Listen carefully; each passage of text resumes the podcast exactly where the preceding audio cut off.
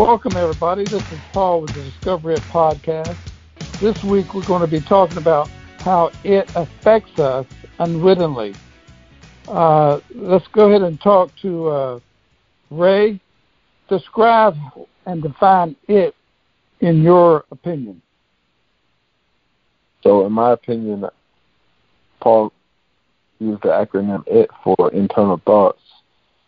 And what he's referring to is more in a way if you hear us uh, talk about it it revolves around our inner thoughts but it's a little bit more than that. It's it's like uh, our behaviors based on our pre-programmed conditioning and habits and uh, how we tend to make decisions that reflect things like our self-image, our past experiences, and things like that, and how that is within us.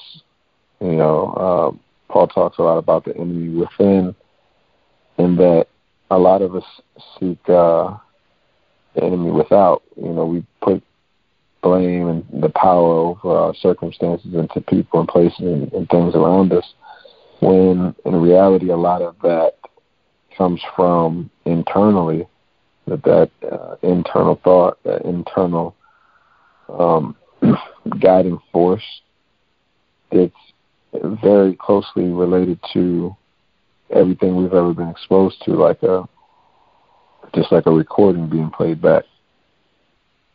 It could be explained in some ways from different perspectives, like when referring to the devil, um, being a negative force in people's lives, guiding them to make decisions, and always uh, preying on their weaknesses and things like that. But it is a different way of looking at it, a little more like a scientific standpoint uh, versus uh, just the religious perspective, and gives it a little more clarity, I think, just one trying to focus on that internal guiding force and try to change it and, and to get different results by confronting that and changing the patterns. Thanks, Ray. I've also many, many times I've said that it uh, represents your being your own worst enemies. Thank you very much. I appreciate that, uh, Ray. Jody, what's the uh, two minds that we have, the conscious and subconscious mind, and how does it uh, relate to that? Um, well, your conscious and subconscious mind.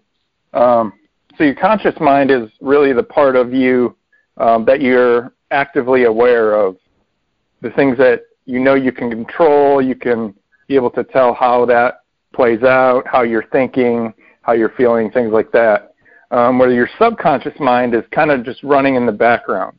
And it's based on all the years of past program conditioning uh, that accumulate all the things that you learn and grow and develop. And it includes like your uh, subconscious uh, body, how it um, grows and how it heals and how your heart beats and all that is part of the subconscious. But it also goes along with, uh, like I said, that past program conditioning in those patterns that we learn um, as as we're growing up, how they kind of play out over and over and repeat themselves throughout our life. Very good. Look up the word uh, reactive, uh, Jody. Reactive. reactive.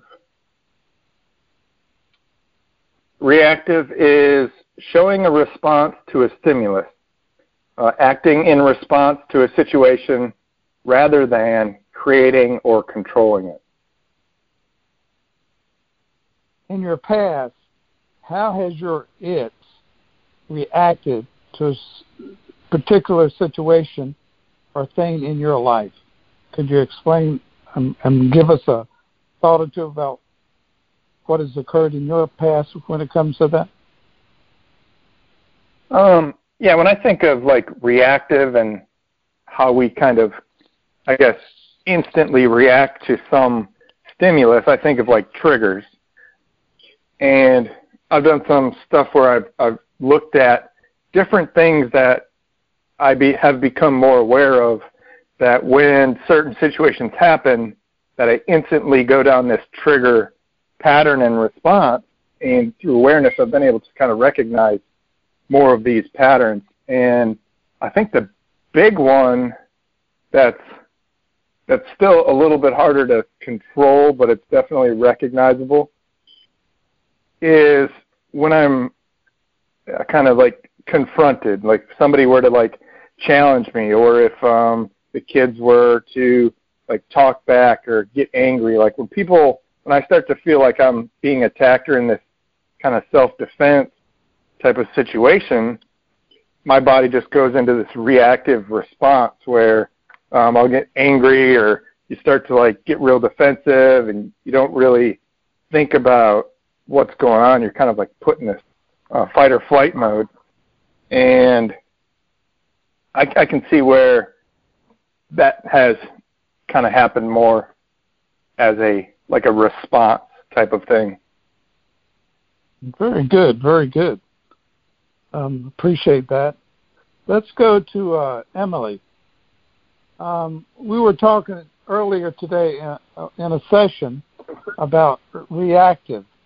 Could you give me an illustration of uh, a reactive uh, situation that we were referring to today in the session? Yeah. Um, well, I have several because it happens all the time. I'm still learning. But for one is, I guess, being ignored. I'd been trying to and trying to talk to somebody, and they were ignoring me so then I, I called and, and left kind of a rude message. I I let my instant reaction, you know, for somebody not talking to me and and um it bothered me, it irritated me and instantly I just called and I left a, a rude uh message. And then afterwards I thought, you know, that was really dumb of me to do and whatever and then later on that person did text and then again, I wanted to react to it, but that was my first thing was to instantly react and be something negative. But I thought about it and I caught it, identified the problem, I confronted it within myself, and then I, I asked somebody else, I says, this is what was said, what do I do? And they said, no, no, no, don't, don't react to it. And, and so at least I saved that time, you know, um, for being it's it's like a reflective reaction, just instant thing to what you've known for many years as opposed to what you're learning in a few months. It really makes a difference once you start realizing the different uh, things that your it tries to do to continue in that path of uh, destructive behavior, doesn't it? Right, right. And I, I, I remember one thing we talked about earlier today is with my grandchildren how um, I used to get so upset and yell and scream about something that to me I thought was into the world, whatever, but it's very insignificant.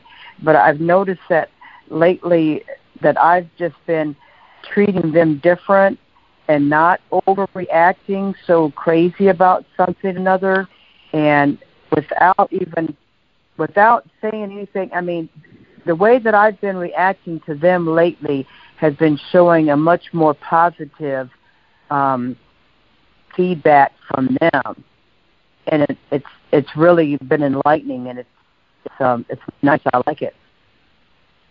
I see that if you um, you're treating somebody a little bit better, a little bit more positive, a little bit more encouraging, maybe a little bit more softer tone, and um, then you get back some good positive feedback. Well, I'm glad you're noticing the uh, the behaviors changing based upon your behavior, right? Right, right.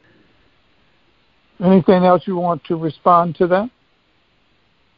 Uh, no, that just that it's it's an ongoing, you know, battle. It, it's not like something you do today and then you know once again tomorrow. I mean, sometimes it, it could be from a minute to minute, hour hour, whatever.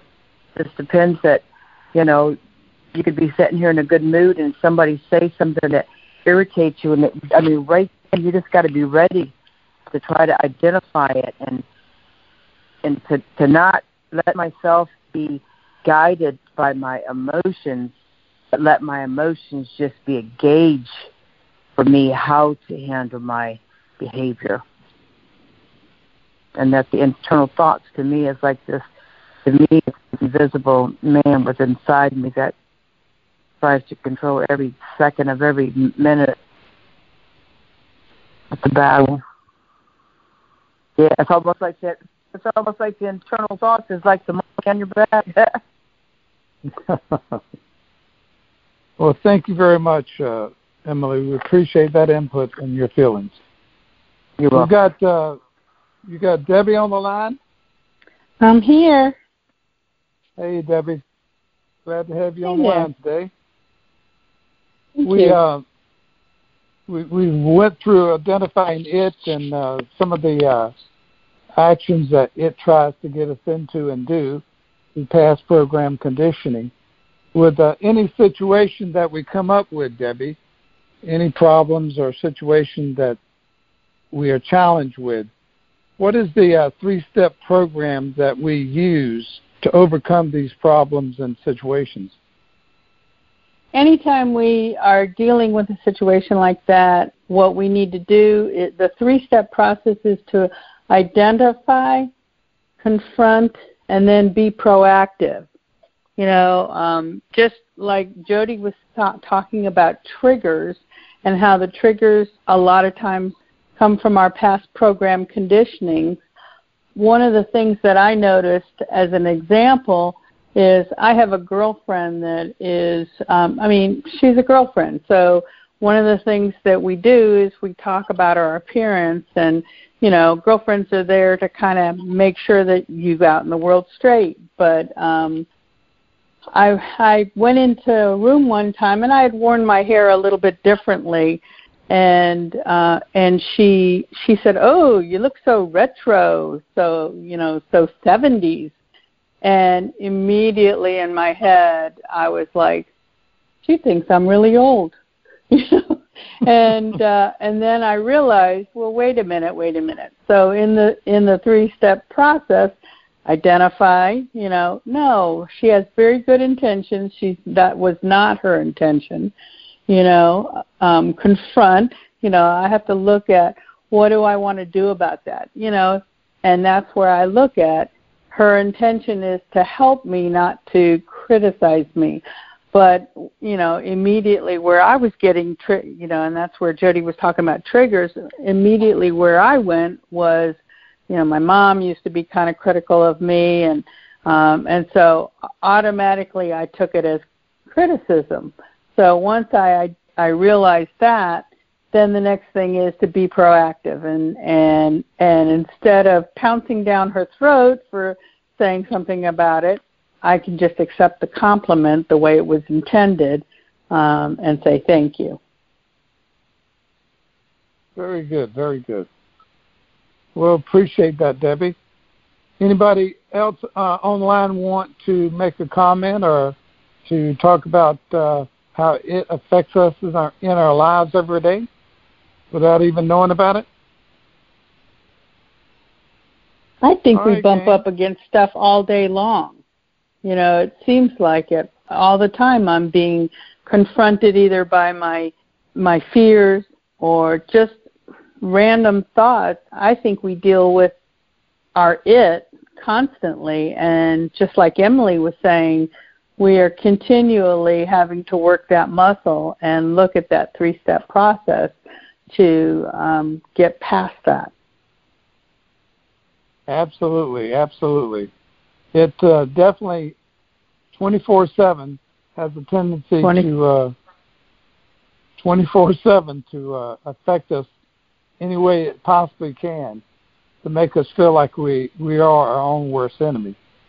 But uh, Well, no other. Uh, go ahead, uh, Deb. Did you say something else? I was just going to say the good part about it is it happens so frequently that um I guess it's like being in the gym, you know, it, it's not going to be one rep that that does it. It's going to be multiple reps that do it and I feel like, you know, I get better and better at um identifying and confronting and being proactive about things um, I know in the beginning, shoot, I didn't even identify it. I just went off into my tangent. You know, now um, now I feel like, you know, when something happens, I I actually stop and think about it, and it's getting faster and faster. So another thousand or two thousand times, twenty thousand times, you know, maybe I'll have it.